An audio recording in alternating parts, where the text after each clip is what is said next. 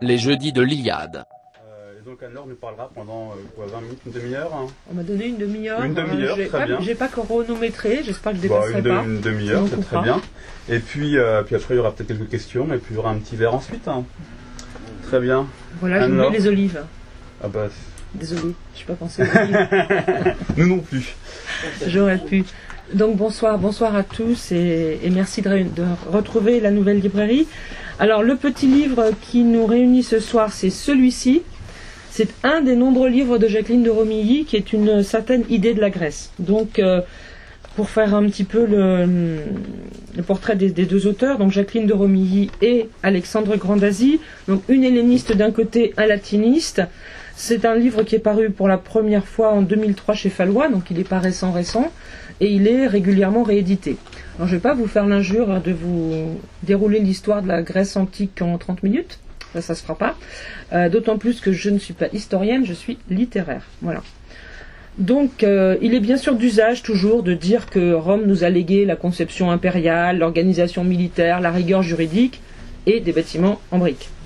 Quant aux hellénistes, eux, ils répliquent que Athènes nous a légué l'épopée, la tragédie, la philosophie, la médecine et la beauté de ses marbres. C'est meilleur pour l'âme quand même. Donc, cela dit, cette culture grecque, les Romains ont été la premiers à l'apprécier à leur juste valeur, et pour nous, ça se complique juste un petit peu actuellement. Alors pourquoi parler de Jacqueline de Romilly aujourd'hui? Elle est née en 1913, elle est morte en 2010, alors elle pourrait reposer tranquillement au cimetière du Montparnasse, c'est pas bien loin, et puis laisser son esprit quelque part entre Athènes, Delphes et Mycène. Mais bon, on va quand même parler d'elle aujourd'hui, même si depuis on a quand même euh, ce joli livre aussi qui est paru euh, il y a deux ans déjà, de, de Sylvain Tesson, Un été avec Homère. Alors pourquoi évoquer Jacqueline de Romilly encore une fois? Parce que pour moi, elle est le symbole des passeurs infatigables qui ont dédié leur vie à la transmission. Elle a été un inlassable lanceur d'alerte sur la crise des humanités. Et donc, on va voir d'abord comment euh, une personnalité peut être forgée finalement par la fréquentation quotidienne des grands auteurs et à revers comment ça fait aujourd'hui cruellement défaut, même à nos jeunes, même à nos jeunes auditeurs de l'Iliade, et c'est un défaut auquel on va essayer de remédier notamment, notamment parce que cette rigueur intellectuelle, elle a d'abord mené à la rectitude. Et la rectitude mène à la liberté de penser. Sans rigueur, on n'y arrive pas. Mais c'est un peu plus compliqué. Le grec ancien, c'est un peu comme le français classique. C'est un dosage de règles et d'exceptions, de rigueur et de fantaisie. Il n'y a jamais de raideur dans la pensée grecque. Il y a toujours de la finesse, de la précision et de la perspicacité. Vous le savez déjà tous, alors c'est un peu compliqué parce que je ne savais pas du tout devant qui j'allais parler ce soir, donc euh, je vais quand même, euh, je suis sûr que vous savez beaucoup plus de choses que moi. Donc un barbare, c'est déjà quelqu'un qui ne parle pas grec, qui ne pense pas en grec et qui ne prie pas en grec. Mais le grec, euh, la langue grecque, c'est une simplification bien sûr. hein. Au fil des siècles, les Hellènes ont parlé une multitude de dialectes, et c'est un nous protéiforme qui les a quand même unifiés et réunis face aux barbares. Ça, c'est quand même déjà quelque chose d'important. Quand on dit le grec aujourd'hui, la civilisation grecque, on fait un amalgame quand même un petit peu rapide. Donc, on va revenir à Jacqueline de Romilly, parce que c'est quand même euh, elle qui nous intéresse ce soir aussi. Donc, elle est née en 1913. Elle appartient à la première génération de jeunes filles qui étudient le grec au lycée. Parce que le grec, jusque-là, c'était réservé aux garçons. Et coup de chance pour nous quand même, nettement coup de chance pour nous. Elle est la première lauréate féminine au concours général en 1930. Elle est admise à l'ENS Ulm en 1933. À l'époque, on pouvait, les jeunes filles pouvaient entrer aussi à Ulm. C'est c'est plus possible maintenant. Le grand chantier, l'immense chantier de sa vie, c'est d'avoir traduit et édité les huit livres de l'histoire de la guerre du Péloponnèse de Thucydide. Un pari fou pour euh, une jeune femme de l'époque. Et puis à côté de ça, c'est un professeur infatigable au lycée, à l'université, à la Sorbonne. C'était un jury redoutable. Les dernières années, euh, quand elle faisait passer les oraux de concours à Normal Sup, euh, tout le monde tremblait d'avance à l'idée de passer son oral devant Madame de Romilly. Elle est la première femme au prof- professeur au Collège de France, à l'Académie des inscriptions et belles-lettres, et enfin, elle est élue à l'Académie française en 88. Donc, vous voyez, je fais un petit couplet féministe, mais ça a quand même son influence aussi. Donc, elle est l'auteur de très nombreux ouvrages et traductions. Alors, ont plusieurs niveaux, justement, ça c'est intéressant. Des textes savants. Thucydide entre autres.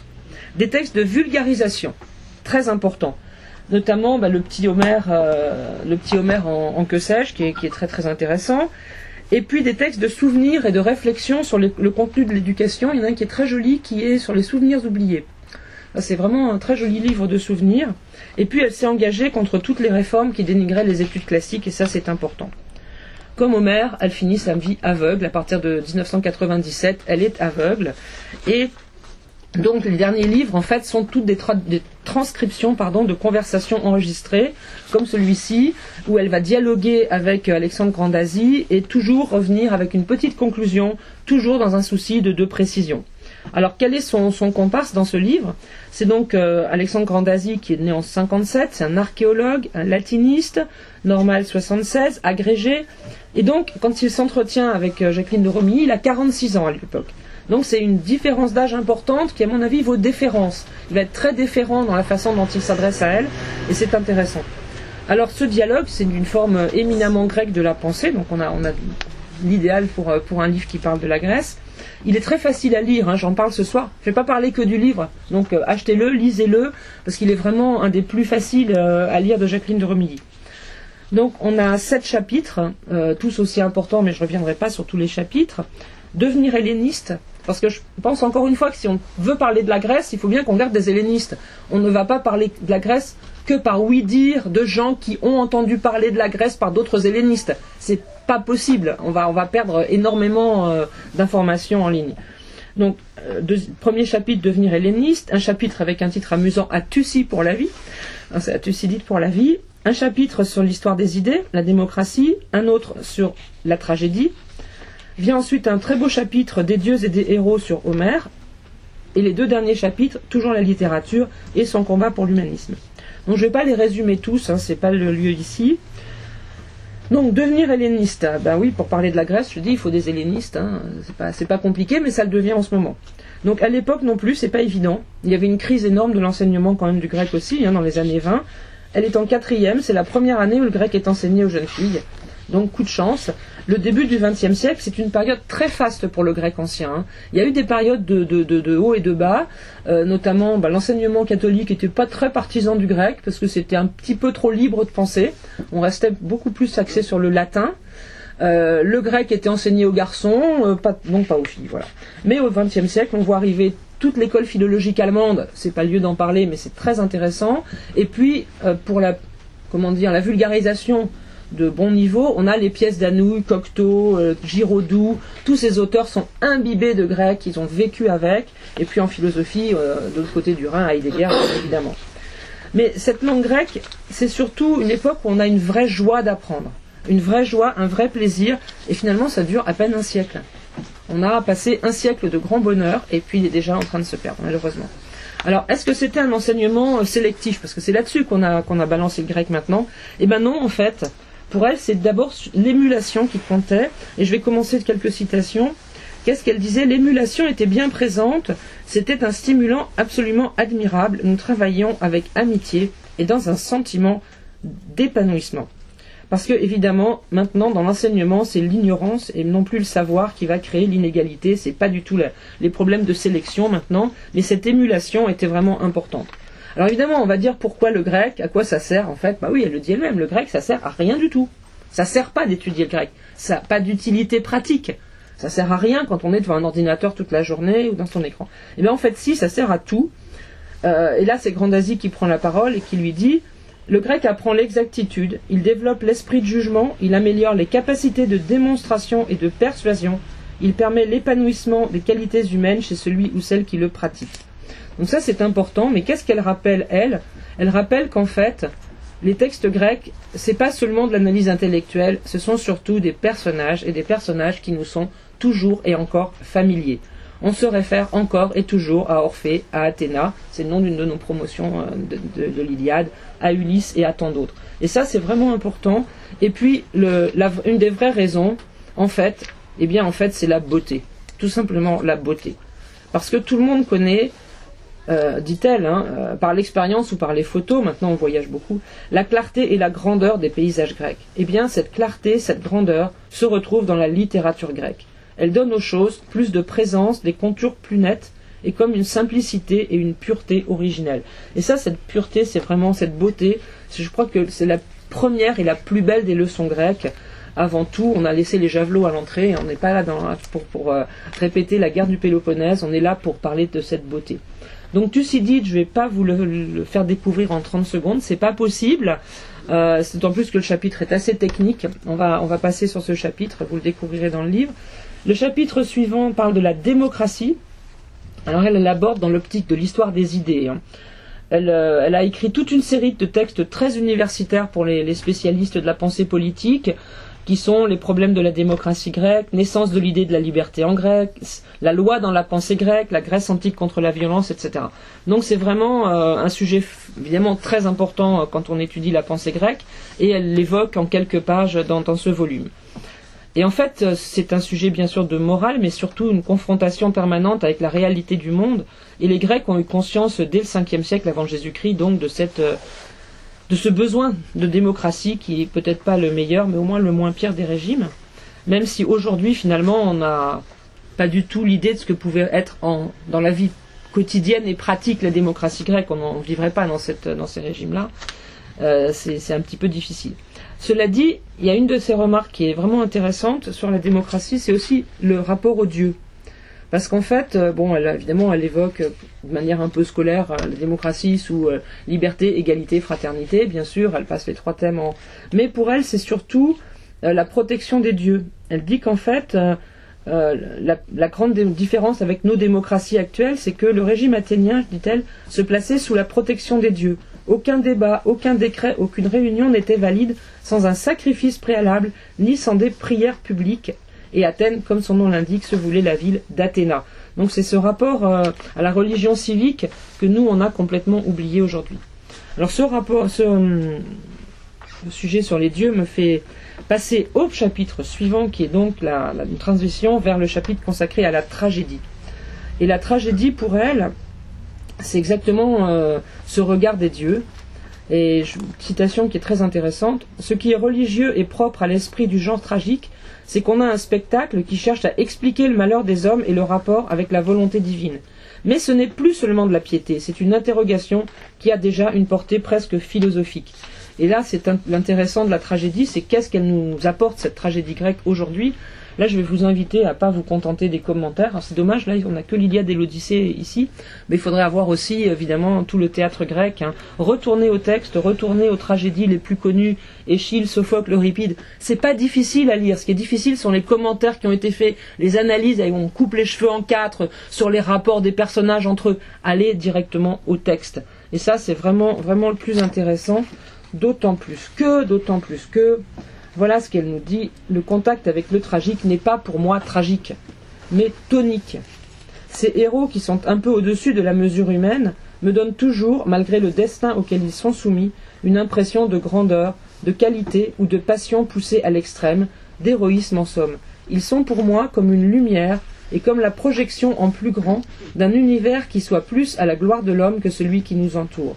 Le contact avec le tragique me rendrait plutôt optimiste et confiante. Vous voyez, une bonne raison de relire le théâtre grec.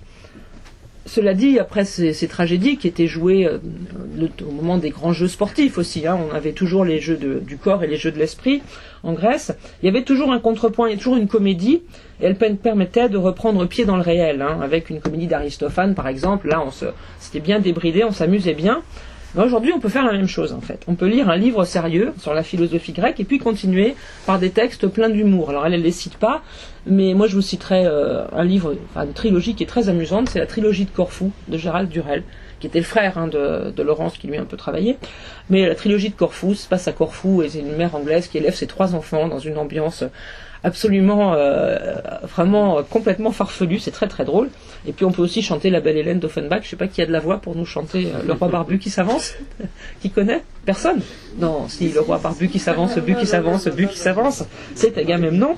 Euh, c'est Agamemnon, pardon? C'est Agamemnon, ce Roi Barbu qui s'avance, Bu qui s'avance. C'est Agamemnon. voilà. Donc là, c'était le petit, le petit moment comique. Et en fait, euh, il n'existerait pas ce moment comique si dans l'univers tragique, on n'avait pas aussi vu les médiocres et les lâches sous des traits ridicules des travers ridicules. C'est vraiment, euh, de temps en temps, il y a quand même des personnages qui sont, qui sont pas très très jolis, jolis. alors après, on va quand même se faire plaisir. On va arriver chez Homer, bien sûr. Euh, Homer, elle, bah, c'est la même chose hein, dans ce petit livre, c'est vraiment un petit résumé de l'idée de la Grèce. Homer, elle en parle beaucoup dans, dans Le Petit Que Sais-je, qui est date de 85, et puis dans le magnifique livre qu'elle a pardon, consacré à Hector en 97, hein, qui est difficile à trouver maintenant, il se trouve seulement d'occasion, je crois, mais très très beau livre sur Hector. Pourquoi? Parce que, bah, bien sûr, euh, tout vient d'Homer et tout nous y ramène. Homer, euh, comme le disait souvent euh, François Bousquet, c'est l'œuvre source, c'est l'œuvre de référence, on y trouve tout. La tragédie, l'histoire, la philosophie, la littérature. Tout est déjà là, chez Homère, tout. L'Iliade et l'Odyssée, ben, en fait, étaient apprises à l'école par les jeunes Grecs, par cœur, bien sûr. C'était le biblion, le livre par excellence. Hein. C'était ça, L'éducation grecque, l'explication d'Homère tenait la première place. Xénophon estime qu'un Athénien cultivé doit savoir Homère par cœur. On pourrait même dire que la connaissance partagée de l'Iliade et de l'Odyssée a sauvegardé, malgré la désunion politique, l'unité de la culture grecque. À toutes les époques de l'hellénisme, on a cherché dans Homère des conseils, et ce dans tous les domaines, même lorsqu'il s'agissait de stratégie ou de philosophie. Il reste cependant une différence capitale avec le, christianisme, c'est qu'un livre sacré doit être respecté jusque dans ses moindres détails et doit rester ne varietur, Or, Homère représente pour les Grecs une œuvre à propos de laquelle ils peuvent réagir et prendre leur distance. C'est là, je crois, où l'on peut voir l'une des originalités de l'hellénisme, qui est révélation de l'homme et de l'humain beaucoup plus que d'un livre sacré. Alors je ne peux pas les guillemets à chaque fois, donc euh, pour l'enregistrement c'est pas très simple, mais tant pis. Vous me voyez lire, donc, donc ça c'est bien. Alors, elle va évacuer avec élégance toutes les questions sur lesquelles on n'aura jamais de réponse, sur lesquelles euh, il s'est publié des tonnes de livres. Euh, quel était le personnage d'Homère? Y a-t-il eu un Homère, plusieurs Homères? Les sources, la réalité de la guerre de Troie, la réalité du parcours de l'Odyssée, etc. En fait, euh, pourquoi les deux épopées mélangent des éléments et des faits qui n'ont jamais été contemporains Ça, on le sait maintenant? Parce qu'en fait, pour elles, ce n'est, c'est seulement parce que c'est de la littérature. Il n'y a pas à chercher plus loin. Ce sont des œuvres littéraires avant tout et c'est pas la peine de les démonter, il suffit de les apprendre, de les lire et de les connaître, déjà ça nous fait vibrer suffisamment. Par exemple, l'Iliade. On voit l'Iliade comme un récit dramatique autour d'une aventure guerrière. Ça c'est bien pour les petits scouts qu'on déguise avec des javelots euh, en carton. Mais en fait, c'est quoi? C'est une tragédie, l'Iliade. Ce n'est qu'une tragédie, c'est une tragédie humaine. Qui est le héros dans l'Iliade? C'est Achille ou c'est Hector? Il y a des méchants ou des gentils? Non, ils sont tous les deux héros sont tous les deux les, personnages les plus importants. Pourquoi? Parce qu'en fait, et c'est là qu'est la tragédie, c'est qu'ils ont les mêmes dieux. Ils ont tout à fait les mêmes dieux. Et Jacqueline de Romilly le dit, un des aspects qui m'ont toujours le plus frappé et ému chez Homère, c'est que grec lui-même, ou disons achéen, il a présenté les Troyens exactement comme les Grecs. Ce sont de part et d'autre les mêmes dieux, la même langue, les mêmes usages, les mêmes valeurs, même si de temps en temps on a une touche de particularisme, comme les cinquante enfants du roi Priam. Mais pour le reste, oui, en effet, euh, ce sont les mêmes personnages. Et c'est cela qui est tragique. Alors, on peut aussi discuter pendant longtemps sur le mot héros. Pour le grec, les héros, ce sont ces hommes extraordinaires, pas forcément des demi-dieux, mais des hommes qui, dit-elle, grâce à leur courage et à leurs actions extraordinaires, étaient considérés après leur mort comme des demi-dieux, ou à qui on prêtait par conséquent certains pouvoirs. Mais Homère, lui, emploie ce mot pour désigner les guerriers valeureux dont il raconte l'histoire, si bien qu'il est directement à l'origine du sens, dérivé par rapport à l'idée première de courage, qui fait du héros le personnage principal d'une œuvre littéraire. Bref, si nous parlons encore aujourd'hui du héros d'un roman, c'est bien à cause d'Homère. C'est très très important, et donc cette littérature homérique, elle nous apprend énormément de choses. Alors comme la mode est en ce moment aussi de parler du courage, bien évidemment. On va faire le petit passage qui va bien sur ce courage qui est vraiment très important. Que je cherche page 252 qui est là. Et que j'ai perdu en route. Désolé. Euh, bon, c'est pas grave. On va parler donc des dieux. Parce que c'est. Ah bah oui, excusez-moi, on va couper après. voilà. Euh, ce courage est une voilà sur le courage. Euh, le courage, c'est évidemment une vertu première. Il est chez tous, mais il n'est pas tout. Dans quel but ce courage est manifesté? C'est chez Homère qu'on trouvera la naissance d'un idéal fondé sur le dévouement au sien. Il s'agit de défendre sa famille et sa cité. Mais dans cet héroïsme homérique, il y a aussi de la douceur, notamment dans les rapports avec les proches et avec les femmes. L'attitude envers les dieux a également une grande importance Ces héros sont parfois aidés par les dieux, mais parfois aussi ils sont trompés par eux. Et ils l'acceptent alors avec une sérénité, une espèce de noblesse qui fait partie de leur héroïsme. Cela fait partie de la condition humaine.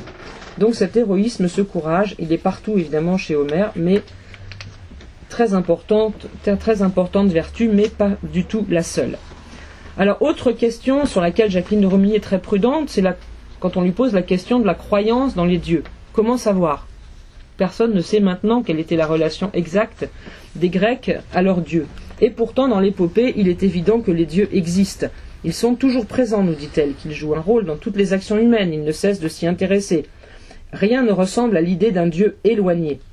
D'ailleurs, tout est divin, marqué par la présence du divin. Il y a une proximité évidente entre la divinité et l'homme. Un mendiant peut être le déguisement d'un dieu. Les plantes, les rivières, les montagnes sont ou des êtres métamorphosés ou des lieux remplis de présence sacrée. Cela illumine un peu la vie tout en y introduisant des dangers.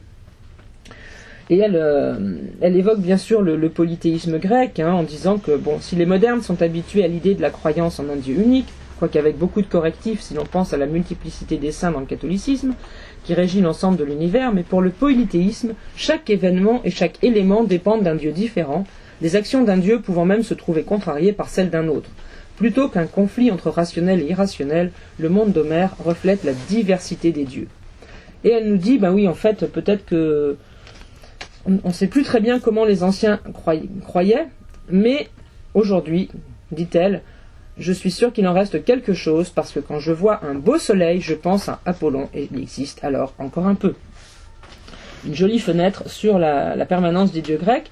Donc on va laisser là ce, livre absolument passionnant puisque les chapitres suivants vont revenir sur sa vie à elle, sur son attachement à la littérature, sur son combat des années 80-90 pour la défense des études classiques.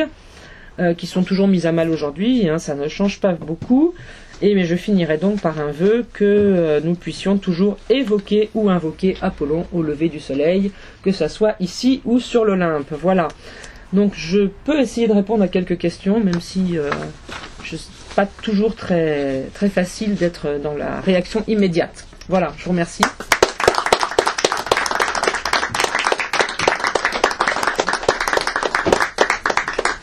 Voilà, donc c'est vraiment le plus facile à lire. Homère ensuite, euh, bien sûr, le petit, que sais-je sur est, qui est réédité dans une plus jolie présentation que les que sais-je qui nous, qui nous ennuyaient quand on était étudiant. J'ai retrouvé La grandeur de l'homme au siècle de Périclès aussi, pour ceux qui préfèrent la, philosophie politique euh, aussi.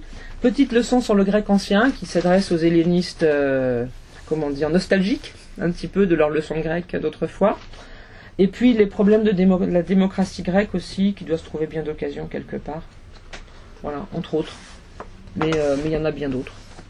Et euh, elle a laissé, il y a une bibliographie aussi dans son livre d'ailleurs qui, est vraiment importante. Voilà, voilà, voilà. Et l'important c'était vraiment cette, euh, cette volonté de passer toujours, de, transmettre. Oui, il y a combien? Il y a trois pages de biblio, hein, donc vous avez le choix. Entre le plus savant et le, plus, le plus facile. Mais à la fin de sa vie, elle était vraiment. Euh, elle, a écrit quelques nouvelles aussi. Bon, Et un livre sur Alcibiade aussi qui est intéressant. Je sais pas lesquels vous avez déjà lu ou pas, mais. Sachant qu'il y a des livres vraiment euh, aux éditions des Belles Lettres qui sont des livres totalement. Euh, enfin, totalement très très scientifiques, hein, pas du tout, qui se lisent pas comme sur la plage. Voilà, même si on lit bien sur les plages grecques. Est-ce que Madame de Romilly a déjà été questionnée sur son lien un peu mystique avec la, langue grecque, parce que c'est quand même un destin particulier. Euh. Bah, elle le raconte un petit peu. Elle raconte qu'en fait, sa mère lui fait cadeau un jour d'un livre d'une édition de Thucydide en grec. Et elle est à Cordon, dans les Alpes, sur une prairie, et d'un seul coup, face au Mont Blanc, elle, elle, a un pur bonheur de découvrir Thucydide. Elle a 15 ans, 17 ans, 17 ans. Et d'un seul coup, c'est euh, en effet la vision euh, thucydide pour la vie, quoi. Et c'est assez étonnant. C'est elle, elle, fait la relation aussi parce qu'elle avait une, bon, elle a perdu son père sur le, son père est mort sur le front, donc elle l'a pas connu. Elle, il était lui-même helléniste, euh, un normalien très très performant, etc. Donc euh, elle est élevée par sa mère, je pense, dans le souvenir de, de, de son père. Et sa mère veut qu'elle fasse des études, bien sûr, et elle va les faire tout à fait les filles uniques. elle va faire des études hyper brillantes aussi parce qu'elle en a les capacités et en effet, elle a, un lien, vous le dites bien, un lien mystique avec la Grèce. Est-ce qu'elle parle de la métempsychose? Est-ce qu'elle euh, est-ce a, enfin, est-ce qu'elle a évoqué peut-être la peut-être euh, un, un lien avec la Grèce qui serait passée par, Non, je pense par une métempsychose selon le. Je pense pas parce qu'elle est d'une époque très rationnelle. hein. C'est une époque très rationnelle. hein. C'est l'analyse euh, des textes, euh, la méticulosité de la traduction. Donc c'est une grammairienne aussi, une historienne. Traduit Thucydide, c'est c'est pas de la, hein, c'est vraiment de la une hyper, hyper rigueur. Hein. C'est chaud. non, pas du tout. Mais bon, donc c'est non, c'est beau, c'est de la rigueur, hein, vraiment. Je pense pas qu'elle soit partie dans ces, dans ces domaines-là. Pour elle, déjà, les textes sont tellement beaux que les textes et les paysages. Parce qu'elle va très tard en Grèce. hein, la guerre arrive, etc. Elle n'a pas les moyens d'aller en Grèce très tôt. Elle y va très tard, en fait. C'est inimaginable, c'est vrai, ce destin de la Grèce elle-même, euh, de l'histoire grecque, qui fait que euh, on a pu maintenir les études de grec en dehors de la Grèce. euh, et elle le raconte un petit peu dans Petite leçon sur le grec ancien. C'est comment on peut, on a maintenu ce- cette cette langue grecque par Mons et euh, euh, par toutes les possibilités, même quand la Grèce était euh, occupée, envahie, perdue pour, tout le monde. Et donc l'Iliade et l'Odyssée ont toujours été recopiés, relus, réimprimés. c'est assez fantastique. Pourquoi? Sans doute parce que c'était les meilleurs textes aussi. Il y a des textes qui ont disparu, c'est- dommage. Mais l'idée qu'il fallait les recopier à la main, je pense qu'on faisait quand même une petite sélection là. La main elle-même faisait la sélection. La main faisait la sélection. Et puis même simplement au niveau même euh, bêtement technique. hein. Alors c'est vrai quand vous passez à Venise sur la place, euh, une, petite, place, ici vécu Ad- Adelman- Aldemanus, c'est celui qui a recréé les premiers caractères typographiques grecs à Venise. Et pourquoi Venise Ben Parce qu'en fait, tous ceux qui étaient partis un petit peu vite de, Constantinople se sont retrouvés à Venise. Et à Venise, on, commence à après à recréer, à refondre des caractères pour imprimer en grec. Et là, ça repart euh, pour un moment.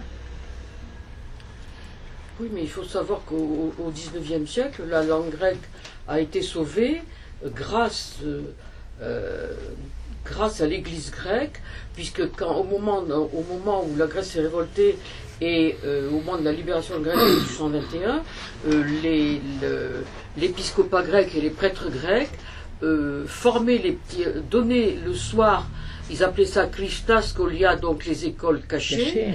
Euh, ils, ils apprenaient le grec ancien aux petits, aux petits grecs, aux petits paysans qui, dans, dans, dans, des, dans des églises ou dans des sous-sols. Et il y, a toute- il y a toute une mystique, il y a toute une tradition euh, que, que l'on retrouve euh, à EB et dans, et, dans certains, et dans certaines bibliothèques qui ont conservé, qui ont conservé des, euh, d'abord des textes de l'époque et surtout qui ont, qui ont, qui ont conservé des, des, des gravures qui ont été faites à l'époque où on voit ces petits, ces petits gamins, ces petits grecs avec le prêtre au milieu qui leur apprend la langue d'Homère et qui leur apprend. Et aussi la langue grecque a été sauvée par une communauté de bergers nomades qui s'appelle les Sarakatsanes, qui étaient des bergers nomades qui, qui venaient de, qui passaient par la Roumanie, par le haut des Balkans, et qui, et qui euh, euh, jusque dans les années car, enfin jusqu'au moment de la guerre civile, app- app- apprenaient aux- à, à leurs enfants la langue d'Homère. Et puis on apprenait par cœur, on apprenait, Et on on apprenait récitait, par oui, ils apprenaient par cœur. oui. Et, et de- dans, dans, le, dans, le, dans, un, dans le musée de Cérès, dans un musée qui se trouve dans la ville de Cérès et qui est consacré donc à, à ces tribus nomades, les Sarakatsan, on voit, euh, on, on voit le, les, les, les salles de classe. Ils, vivaient sous des, sous des, Des huttes, enfin des cabanes, huttes, des cabanes. et, on, et, on, et on voit, il y a des, des documents qui montrent qu'on enseignait la langue grecque ancienne, la langue d'Homère, jusque dans les années Ouais. 40. Et c'est eux aussi qui ont sauvé la langue grecque. Mais cela dit, la langue d'Homère, c'est une langue qui, a- qui est totalement composite, c'est une langue fabriquée. Oui, c'est une langue qui a jamais été parlée, on a euh, jamais seulement été récitée. C'est un- une refonte de grec et on a, enfin c'est une alliance de plusieurs langues, plusieurs dialectes et on a, en fait, euh, euh, on sait très bien aujourd'hui que le, le- le grec d'Homère est une langue qui n'a jamais été parlée telle qu'elle. Elle a été euh, vraiment, c'est une langue littéraire. Et c'est comme la Catareusa. Hein. Oui, de toute façon, personne n'aurait l'idée de parler comme n'importe quel de nos écrivains. Donc euh, c'est normal. C'est c'est logique même. C'est l'espéranto de l'époque ou? Le Hordotch. oui, c'est un peu ça. Le- je pense En que le langues, non mais la pareil, la koiné grecque, c'est un, c'est la, la grecque qui a été vraiment, enfin, qui, qui apparaît quand même qu'au 5e siècle. C'est un petit peu le Hochdeutsch par rapport au dialecte euh, germanique euh, qui était parlé. Mais ça, c'est plus tard, c'est au 5e siècle. Je pense à l'époque d'Homère, c'est pas du tout ça. Mais euh, je pense qu'on peut faire un peu ce non? Qu'est-ce que tu, tu dis, Françoise? Oui. Je pense qu'on peut dire que la koiné du 5e La siècle, c'est un oui, peu l'équivalent du Hochdeutsch C'est un- oui. euh, aujourd'hui. Oui, et puis On n'a pas as ça en France. Tu as commencé à parler des barbares, Ben, mais il faut quand même savoir que dans la, la- dans la langue grecque, la plus grande offense qu'on fait à la langue grecque, c'est le barbarisme. Oui, c'est ce qu'on appelle tout le à fait. barbarisme, Tout à fait. euh. C'est toujours, euh, C'est toujours, oui. C'est toujours d'actualité. C'est Oui. toujours d'actualité. Hélas. Plus que jamais. Le, le solécisme, ça pas, mais alors le barbarisme, Ah non, le barbarie, ça, c'est pas possible. c'est pas c'est possible. pas possible. Mais c'est vrai que quand Jacqueline de Romilly, elle a dû, elle a dû arrêter d'être jury dans les années 75 ou 76. Moi, je, j'ai- j'ai- je suis pas passée devant elle parce que je me suis tollée avant, mais quand on était en prépa, en classe prépa, euh, euh, savoir qu'on allait passer éventuellement l'oral de grec devant Madame de Romilly, mais on en tremblait, mais elle a beau dire qu'elle fait l'éloge de la douceur, pom pom pom, l'éloge de la douceur, c'est bien dans les livres. hein. oui, Mais elle était-. Non, mais surtout qu'elle est, on savait qu'elle était intransigeante, totalement intransigeante. Mais elle avait raison. Elle avait totalement raison. Et aujourd'hui, alors moi j'ai essayé de chercher des, de trouver des, des chiffres, mais alors maintenant l'enseignement du grec là, plus grand chose. pas, Hein. enfin, a- Ils prétendent que ça va s'améliorer. Hum, En fait, évidemment, avec 3 mais heures, chaque 4 heures, enfin, 4 heures par regarde, dans 26% je crois des lycées à peine euh, vont faire du grec, peuvent faire du grec maintenant. En 2018, ils avaient 81 000 et des, sou- des, des poussières élèves lycéens qui suivaient soit du latin, soit du grec. Mais euh, en culture et civilisation, quoi. C'est pas, euh, oui, c'est, il y a plus rien, quoi. Je sais pas, Mathilde, Mais ça non, vous amuse Si tout ça c'est latin et grec, il doit y avoir, je sais pas, 200 qui font du grec du coup. C'est latin et grec. Oui, voilà, je crois que les, là j'ai des de- chiffres aussi de c'est terrible. 2013. En 2013, en effet, il y a, il y a 30 000 et 33 000 élèves de, de grec, non, grec. entre de 5e à la terminale, hein, tout mélangé hein, quand même, hein, contre 500 000 de latin. Quoi. Donc Oui, euh, ça, toute oui. classe mélangée du... Parce que le grec, on le commençait qu'en 3e, c'était en 2013. Ah. Et maintenant, je vois qu'on maintenant, commence c'est en même pas ou en première, non Non, non, Parce que- non, non, il y a une initiation en 4e, en 5e. Ah oui, donc, Ça dépend. Chaque année, ça change. Même mes petits-enfants, c'est... Autrefois, on commençait en quatrième. Oui, oui. Quand c'est... Voilà, c'est à peine un quart des établissements. Il y a longtemps. Il y a à peine un quart des établissements. Cela dit, moi j'étais au lycée, on était euh, 9 élèves, 8 ou 9 élèves de grec. Et euh, en prépa à Jules Ferry, on était 5 élèves en, en Cagne. hein. Donc euh, c'était pas non plus énormément. hein. Donc euh, je sais qu'au lycée, dans lieu chic de Paris, on était, oui, on était 10 élèves à peine à faire du grec. hein. donc euh, pour euh, deux classes de L. Donc c'était pas. euh, ça a toujours été vraiment euh, des tout petits effectifs. Maintenant, il faut, que- il faut essayer de, de conserver des hellénistes. Alors, je sais pas à l'étranger comment ça se passe, si les anglo-saxons ou les allemands conservent quelques, quelques savants euh, ou pas? Il y a un truc, euh, surtout en Angleterre, euh, ce qui est assez sympathique, c'est qu'ils ont des méthodes de langue ancienne, en fait, qu'ils les apprennent comme des langues vivantes. Donc au lieu de mettre des années et d'être obligé de traduire avec un dictionnaire, en fait, ils apprennent ça vraiment pour arriver à dire des choses. Donc, euh, bon, c'est évidemment le cas beaucoup plus dans le latin qu'en grec, mais en grec aussi, et, euh, ils sont beaucoup plus euh, Souple alors. souples, voilà, et euh, ils ont une pratique de la langue beaucoup moins complexée, c'est-à-dire qu'ils se mettent à eux-mêmes à, faire beaucoup de thèmes en fait, pas que de la Ah version, oui, mais ah du, thème grec, euh, du thème grec assez amusant. Et euh, bon, évidemment, c'est plus développé en latin. Et ils parlent en grec ancien. Et euh, en latin, ils ont, ils ont traduit tous les Harry Potter en latin. Ils ont parce que voilà, c'est Oui, l'idée, c'est vraiment de, traiter longtemps. ça comme euh, comme une langue vivante. Donc pas mal en Angleterre surtout. Nous, on est à la traîne. Alors, je sais que les Russes, les Russes font aussi beaucoup de, de langues anciennes. Les Allemands font beaucoup. Les Russes, les- bah, je sais pas actuellement en Allemagne comment ça se passe. Parce que l'idée, c'est de voir au niveau européen un petit peu euh, qui continue à étudier un peu les langues. Parce que, encore une fois, on peut parler de la Grèce, euh, la Grèce vue par tel auteur, la Grèce vue par tel autre auteur. Mais moi, je, suis un peu mal à l'aise quelquefois quand je vois la façon dont on, limite l'idée de la Grèce à euh, l'hoplite en tenue, à Sparte avec son casque et, tout, bah, et son petit sanglier qui non, son petit renard qui lui mange le ventre, et puis les 300 euh, au thermopile. Bon, je veux bien les 300 thermopiles, très bien, mais la Grèce c'est pas seulement ça. La Grèce c'est aussi euh, quelques olives, euh, voilà, sous- devant la mer. C'est simplement la lumière. C'est euh, beaucoup plus que, que la caricature qu'on en fait. Même même euh, partout où on passe, maintenant, il y a une caricature de la Grèce qui est un peu, oui. qui est un peu dommageable, je pense. Je- Il n'est pas là le livre, mais il y a un, anglo-saxon qui a fait un livre de religion des Spartiates. Oui, Et là, on découvre alors un aspect totalement étranger à nous, parce que, comme tu dis, finalement, il y a une caricature un peu de. oui, oui. Mais On découvre par exemple le côté religieux extrême, où les types finalement euh, ritualisent tout. oui. Euh, dès qu'ils franchissent les, les- les- les marches de, le- de leur territoire, ils font des sacrifices à Artémis, etc. Et éventuellement, s'ils n'ont pas tel truc, ils se laissent massacrer par l'ennemi, ils ne touchent pas les armes. Mhm. Donc c'est un côté finalement de ce monde grec qui nous est complètement étranger, oui. qu'on ne sent pas aujourd'hui. Mhm. Même, les, même les, les plus bigots ou les plus bigotes qu'on peut y caricaturer, c'est rien d'à côté de cette ritualisation extrême et qui nous, ont- qui nous montre euh, ce grec totalement, pour le coup, totalement étranger. On s'en très proche d'eux par certains côtés. Là, pour ce coup, c'est quand même une vraie interrogation, parce que comment, comment vivaient ces gens, comment ils Oui. posaient la question du rapport à la religion. Et là, on a une, une espèce d'interrogation qui sont vraiment comment sont faits ces gens, comment ils sont constitués. Non, puis la notion d'individu aussi. Voilà. La notion d'individu par rapport à la communauté, euh, Voilà, tout à qui, est, qui est très difficile à cerner. Collectif, communautaire, Voilà. etc. Plus le côté aussi superstitieux hein, qu'on Voilà, continue à trouver en Grèce et en Italie. Hein, euh, Voilà, ils ont hérité euh, de leur religion. Une Oui, superstition. euh, Contrairement à nous, les, les- les Grecs, les Grecs sont, enfin, conservent des traditions païennes Ah oui, oui.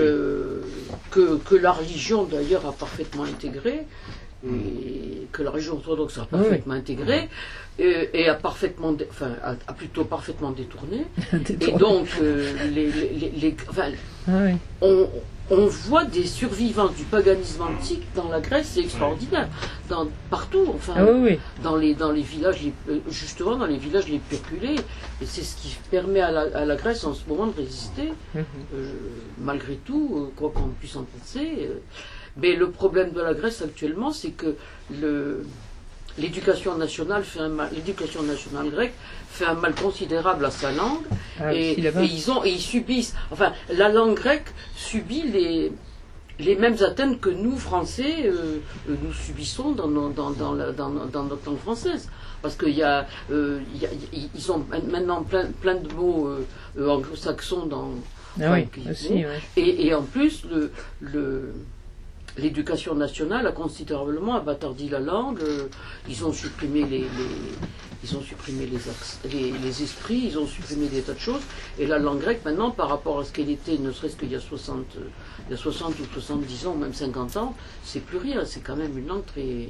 Ah oui, qui a encore évolué. euh, de qui a, manière- encore évolué, ah qui a encore évolué dans le, mau- enfin, disons, dans le mauvais sens. Dans le mauvais sens. Donc, Oui,